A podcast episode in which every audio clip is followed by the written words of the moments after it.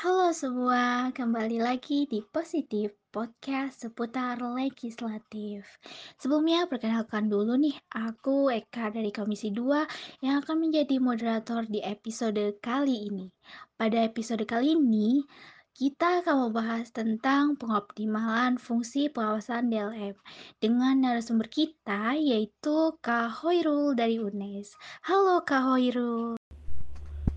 Bismillahirrahmanirrahim Assalamualaikum warahmatullahi wabarakatuh Oke sebelum saya perkenalan Pertama-tama saya ucapkan terima kasih kepada teman-teman DLM KM MIPA Unsud Mulai dari Ketua Umum beserta jajarannya yang telah mengundang saya di podcast ini saya sangat mengapresiasi atas inovasi yang dibuat oleh teman-teman DLM KM MIPA Unsud. Saya berharap semoga inovasi ini menjadi panutan untuk lembaga legislatif di kampus lainnya. Tetap semangat membuat perubahan yang lebih baik lagi.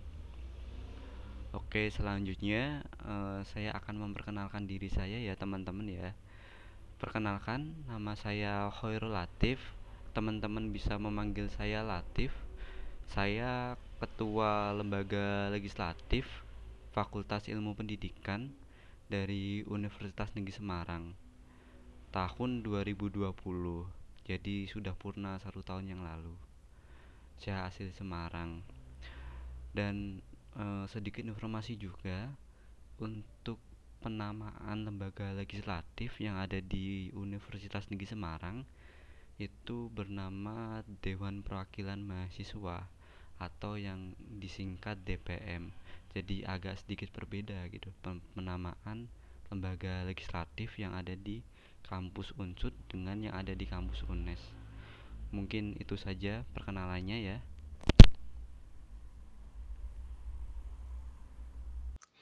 Oke, tanpa berlama-lama lagi, langsung aja masuk ke pertanyaan satu nih. Pertanyaannya, bagaimana sih Kak cara mengoptimalkan fungsi pengawasan DLM terhadap kinerja BEM? Baik, e, ternyata pertanyaan pertama udah langsung berat ya. Tadi pertanyaannya tentang bagaimana cara mengoptimalkan fungsi pengawasan. Nah, sebelum ke situ uh, kita sebenarnya perlu tahu nih gitu apa sih itu fungsi pengawasan dari beberapa literatur yang saya dapatkan fungsi pengawasan itu adalah salah satu fungsi yang dimiliki oleh lembaga legislatif. Dalam hal ini adalah DPM atau DLM kalau di unsut ya untuk melakukan pengawasan kepada lembaga eksekutif terkait pelaksanaan peraturan yang ada, program kerja yang telah direncanakan, penggunaan anggaran, ataupun e, kebijakan yang diambil oleh lembaga eksekutif dan juga kinerja dari lembaga eksekutif gitu. Nah, setelah kita tahu terkait apa itu fungsi pengawasan, kita juga harus tahu nih gitu loh kenapa fungsi pengawasan ini ada gitu alasan pertama adalah untuk memastikan pelaksanaan program kerja BEM yang telah diambil itu tidak menyimpang dari arah dan tujuan yang telah ditetapkan sehingga yang terjadi itu adalah keoptimalan dalam pelaksanaan program kerja dari BEM saya sendiri memandang BEM dan DLM itu merupakan dua lembaga yang sejajar dan merupakan partner kerja. Jadi amat penting kedua lembaga ini saling berkolaborasi dan dekat. Begitu pula uh, untuk ketua dari kedua lembaga ini ya, agar terlihat dekat di publik maupun di luar publik. Uh, sehingga kerjasama maupun kolaborasi dari kedua lembaga ini berjalan dengan baik. E, fungsi ataupun alasan lainnya kenapa ada fungsi pengawasan itu agar adanya check and balance dalam kehidupan bernegara di kampus. kita sudah sama-sama tahu ya bahwa lembaga eksekutif maupun lembaga legislatif sama-sama diberikan oleh mandat oleh mahasiswa umum tapi dengan tupoksi yang berbeda di mana eksekutif itu sebagai lembaga pelaksana dan e, legislatif itu sebagai lembaga pengawasnya. Jadi kita tinggal fokus dengan masing-masing uh, tugas yang diberikan gitu. Sebagai contoh uh, BEM akan melaksanakan atau menyusun sebuah kegiatan nih. Kegiatan yang dibuat BEM pastinya harus sesuai dengan apa yang dibutuhkan dan apa yang diinginkan oleh mahasiswa maka dari itu uh, sebelum BEM melakukan acara ataupun dalam proses penyusunan DLM sebagai lembaga legislatif yang mempunyai fungsi aspirasi juga ya itu bisa menyerap aspirasi dari mahasiswa umum dengan cara membagi angket ya mau langsung ataupun melalui online.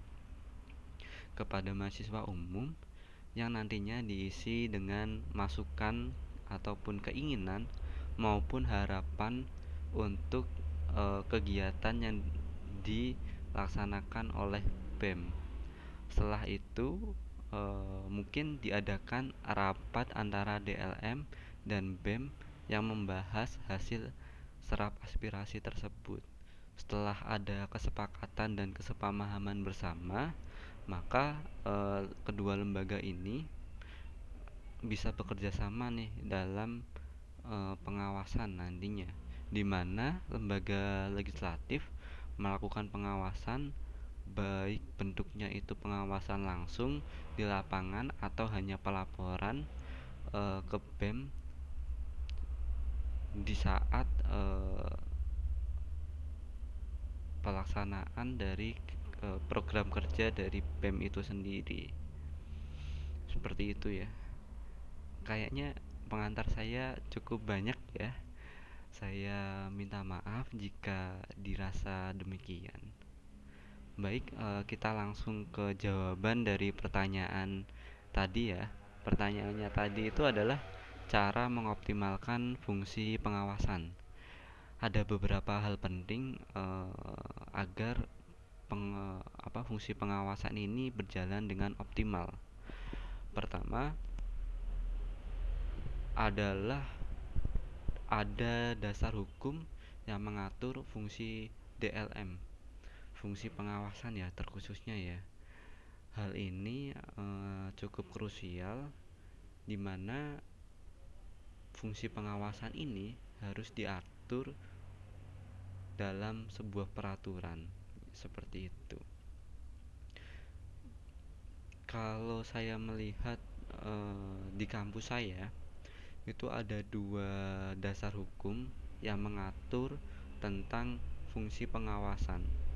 Yang pertama itu adalah ADART fakultas dan yang kedua itu adalah peraturan e, fakultas nomor 1 tahun 2017 tentang sistem kontrol dan pengawasan. Oke, e, yang selanjutnya yang kedua ya, itu poin pentingnya itu adalah ada mekanisme yang jelas dan cukup rinci terkait bagaimana proses pengawasan yang akan dilakukan nantinya. Untuk poin kedua ini biasanya diatur juga dalam peraturan fakultas terkait fungsi pengawasan.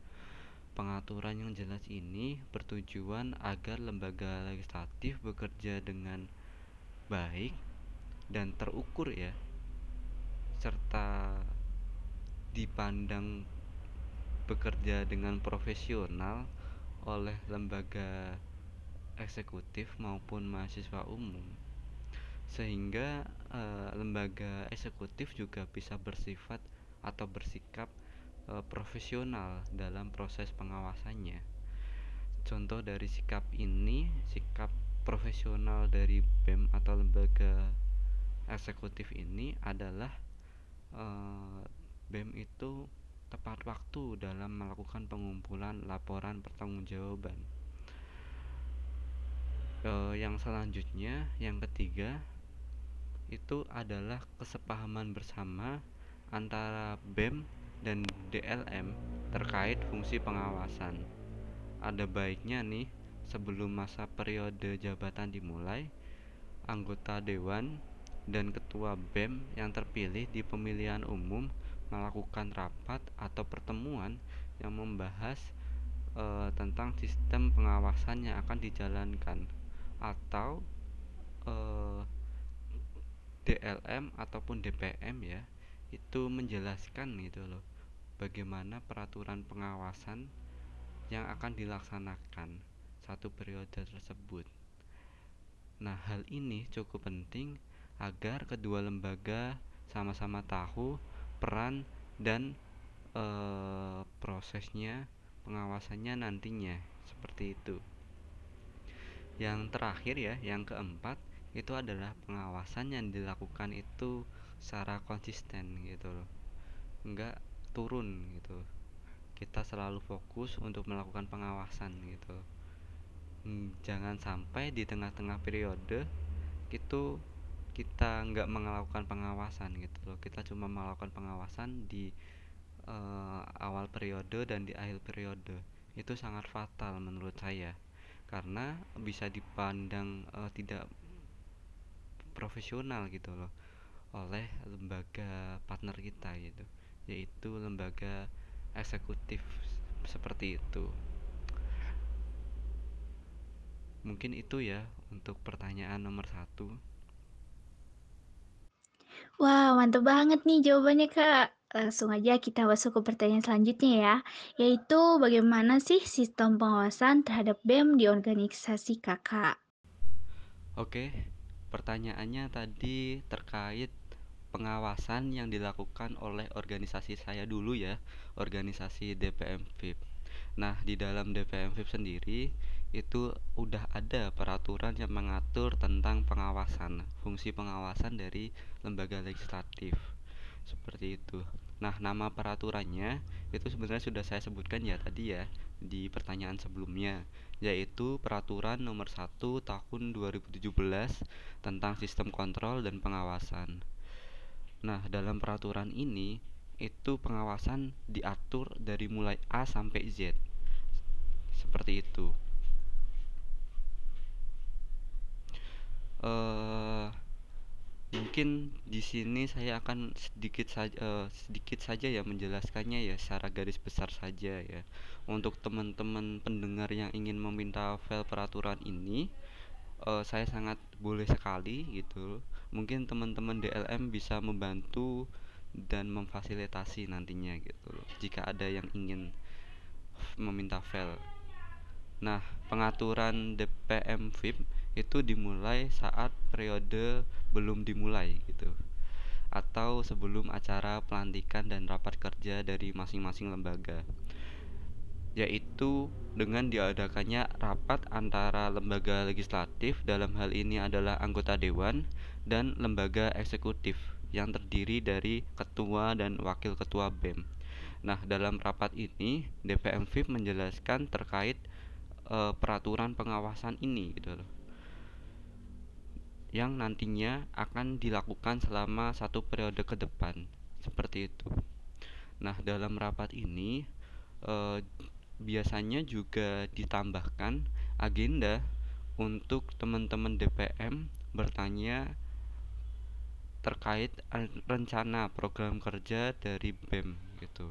Walaupun rencana e, program kerja BEM ini belum disahkan dalam rapat kerja atau belum final ya, tapi di sini e, dilakukan tidak apa-apa gitu loh untuk teman-teman DPM gitu karena e, di sini forum sin di sini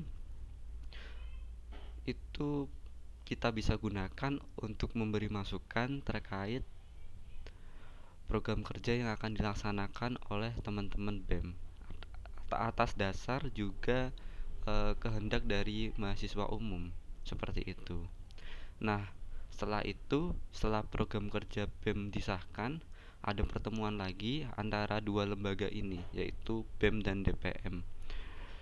Di mana DPM itu memilah antara program kerja apa saja yang cukup dilaporkan melalui surat pemberitahuan maupun eh, pemberitahuan secara online ya dan program kerja apa yang akan dilakukan pengawasan secara lapangan gitu loh. Nah, di DPM VIP sendiri itu ada dua pengaw ada dua bentuk pengawasan. Yang pertama eh, ada rapat dengar pendapat dan pengawasan lapangan. Peng, rapat dengar pendapat ini dibagi menjadi dua, yaitu rapat dengar pendapat berkala dan insidental.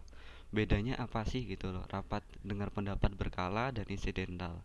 Rapat dengar pendapat berkala itu dilakukan seminimal mungkin tiga bulan sekali dan ini udah terprogram dari awal gitu loh. Dan untuk eh, pengawasan dengar eh, rapat dengar pendapat insidental itu digunakan jika ada kejadian luar biasa dalam pelaksanaan kegiatan BEMFIP gitu loh. Kalau ada masalah yang eh, perlu ditanyakan gitu loh perlu untuk teman-teman DPM VIP menanyakan hal tersebut maka diadakan rapat insidental. Seperti itu nah yang kedua itu ada yang namanya pengawasan lapangan untuk pengawasan lapangan sendiri itu dilakukan oleh Panwas atau panitia pengawas yang dibentuk oleh peng, uh, komisi pengawas yang disetujui oleh ketua DPM VIP.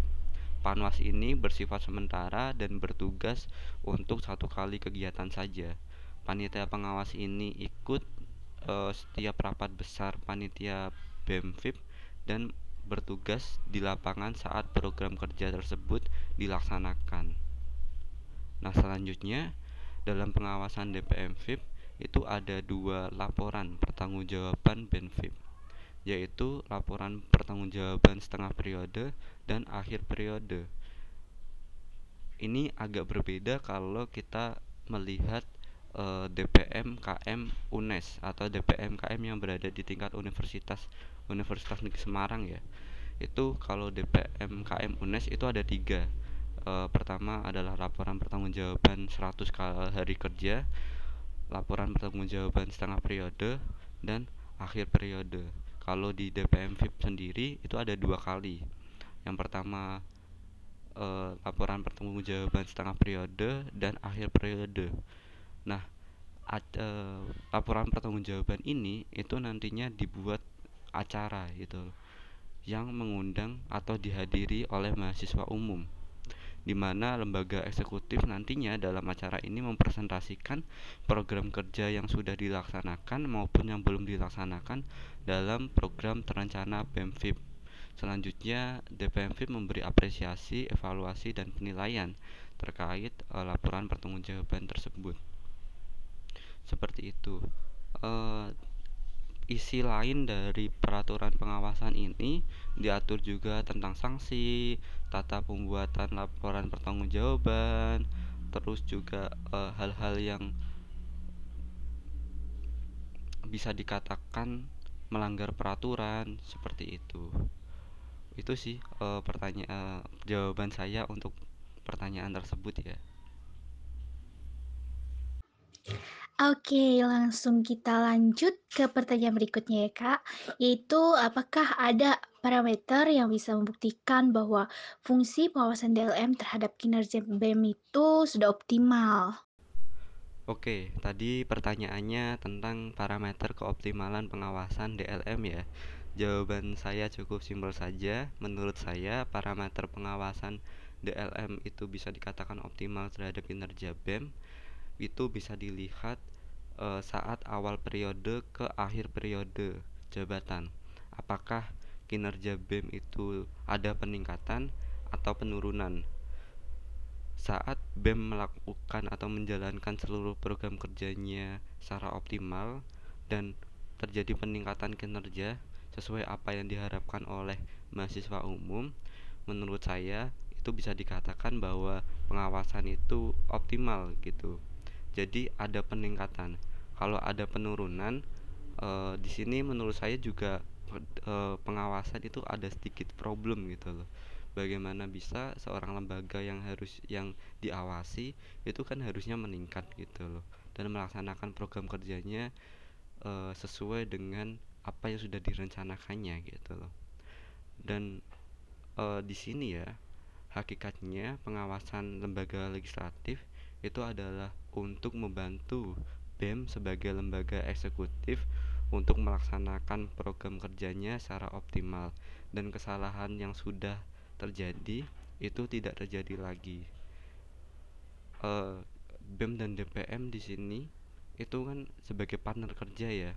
Komisi pengawasan ini sebagai pihak yang memberitahu gitu loh atau selalu mengingatkan terkait hal-hal yang akan terjadi nih kalau bisa nih gitu. Seperti itu. Dan kesalahan-kesalahan yang sudah terjadi di eh, lalu-lalu uh, itu ada baiknya diingatkan lagi seperti itu. Dan saat pengawasan juga uh, mungkin dari teman-teman pengawasan tidak hanya uh, cuma melihat gitu apa yang dikerjakan oleh teman-teman dari BEM sebagai lembaga eksekutif itu juga bisa membantu uh, mensukses, mensukseskan acara dari BEM. Contoh saat seminar ya. Kalau ada problem dan teman-teman pengawasan bisa bantu bantu saja tidak apa-apa gitu. Jangan uh, cum kita cuma bisa menilai tapi tidak membantu apa-apa gitu. Itu sih jawaban saya Wih, keren sekali jawabannya ya teman-teman. Lanjut aja nih ke pertanyaan terakhir ya kak, yaitu apa sih yang harus dilakukan agar pengawasan terhadap eksekutif bisa berjalan sesuai dengan esensi dari legislatif itu sendiri? Perlu kita pahami terlebih dahulu ya apa itu esensi DPM. Dari di awal tadi saya sudah uh, sedikit menjelaskan terkait esensi DPM atau adanya DPM sebagai lembaga legislatif itu seperti apa untuk apa sih gitu loh. Esensi dari DPM atau kalau di unsur itu namanya DLM itu sebenarnya ada banyak sekali. Tadi yang saya sebutkan di awal atau dijelaskan di awal itu dari sudut pandang e, fungsi pengawasan.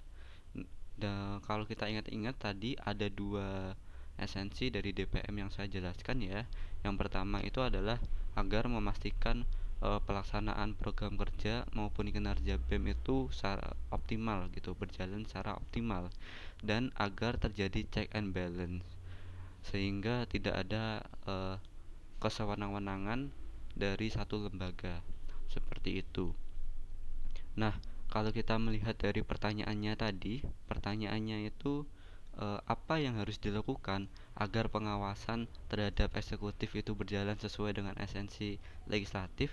Jawaban saya adalah dengan melakukan pengawasan itu sendiri. Nah, melakukannya eh, pengawasan itu seperti apa? Menurut saya ada tiga hal yang harus termuat. Yang pertama, pengawasan dilakukan secara optimal. Eh, tadi ya, seperti yang saya jelaskan di awal, pengawasan optimal itu seperti apa? Nah, yang kedua itu pengawasan e, dilakukan secara sungguh-sungguh dan dengan sepenuh hati, transparan, serta objektif. Kita menyadari bahwa BEM dan DLM merupakan lembaga yang profesional atau mengedepankan sikap profesional. Jadi, kesungguhan dan kesepenuhan hati itu perlu dalam menjalankan fungsi ini. Dan e, transparansi serta penilaian yang objektif objektif terhadap BEM itu juga sangat diperlukan. Contoh transparansinya itu adalah setelah e, komisi pengawasan atau pihak yang mengawasi itu melakukan pengawasan, itu hasilnya ada baiknya dipublikasikan. Apa sih hasil dari pengawasan itu dan apa yang terjadi dalam e, kinerja dari BEM di acara tersebut ada baiknya dipublikasikan mungkin lewat Instagram, Facebook yang ada e, yang dipunyai oleh DLM seperti itu. Nah, yang terakhir e, kita juga jangan lupa bahwasanya pengawasan bukan sekedar kita hanya memberi masukan kritikan maupun saran ke lembaga eksekutif, tetapi juga apresiasi. Nah, apresiasi ini yang kadang eh, tidak dilakukan atau dilupakan oleh lembaga legislatif. Bentuk apresiasi, eh, apresiasi ini itu sangat banyak ya. Eh, hal yang bisa dilakukan oleh lembaga legislatif sebagai apresiasi ke lembaga eksekutif, contohnya itu dengan mempublikasikan apa saja yang sudah dicapai dengan baik oleh eh, lembaga eksekutif di Instagram lembaga legislatif gitu. Kita juga bisa sih membantu eh, mengoptimalkan dari kinerja BEM seperti itu. Karena pada dasarnya uh, kita lembaga yang berpartner ya, bukan bermusuhan gitu loh. Jadi menjaga keharmonisan dalam berhubungan uh, lembaga itu sangat diperlukan. Seperti itu. Pada intinya, apa yang kita lakukan itu konsisten dan sungguh-sungguh. Mungkin itu sih dari saya. Oke, teman-teman, semua pertanyaan sepertinya sudah terjawab nih ya oleh narasumber kita kali ini. Um, sebelum ditutup dari Kak Hoirul, apakah ada yang ingin disampaikan nih Kak? Oke, kita sudah di akhir acara ya ternyata ya. Uh, saran saya ke teman-teman ya, uh, sering melakukan inovasi-inovasi terkait program kerja. Jangan terdikotomi sama bah pemikiran bahwasanya lembaga legislatif itu hanya seperti itu dan hanya membahas tentang hal-hal yang rumit gitu loh hal-hal yang tidak menarik tapi sebenarnya kita bisa uh, show up gitu loh ataupun membuat um, program kerja program kerja yang bisa dilihat oleh teman-teman mahasiswa umum gitu. Yang, yang yang terpenting itu di, kita tidak saling tabrakan antara lembaga eksekutif maupun lembaga eksekutif uh, legislatif. Uh, kata penutup dari saya saya ingin mengutip dari perkataan Hasan Al Basri beliau seorang tokoh Islam yang besar dan mm, merupakan seorang sufi juga. Perkataannya itu adalah teruslah berbuat baik berniat baik dan berkata-kata yang baik. Meski tidak banyak orang yang mengenalmu tetap berikan kebermanfaatan di mana pun kamu berada. Cukup Allah yang mengenalmu lebih dari orang lain. Terima kasih. Kurang lebihnya saya mohon maaf wassalamualaikum warahmatullahi wabarakatuh Oke, terima kasih Kak Hoirul karena sudah bersedia menjadi narasumber di episode podcast kali ini. Aku Eka pamit undur diri. Terima kasih yang sudah mendengarkan.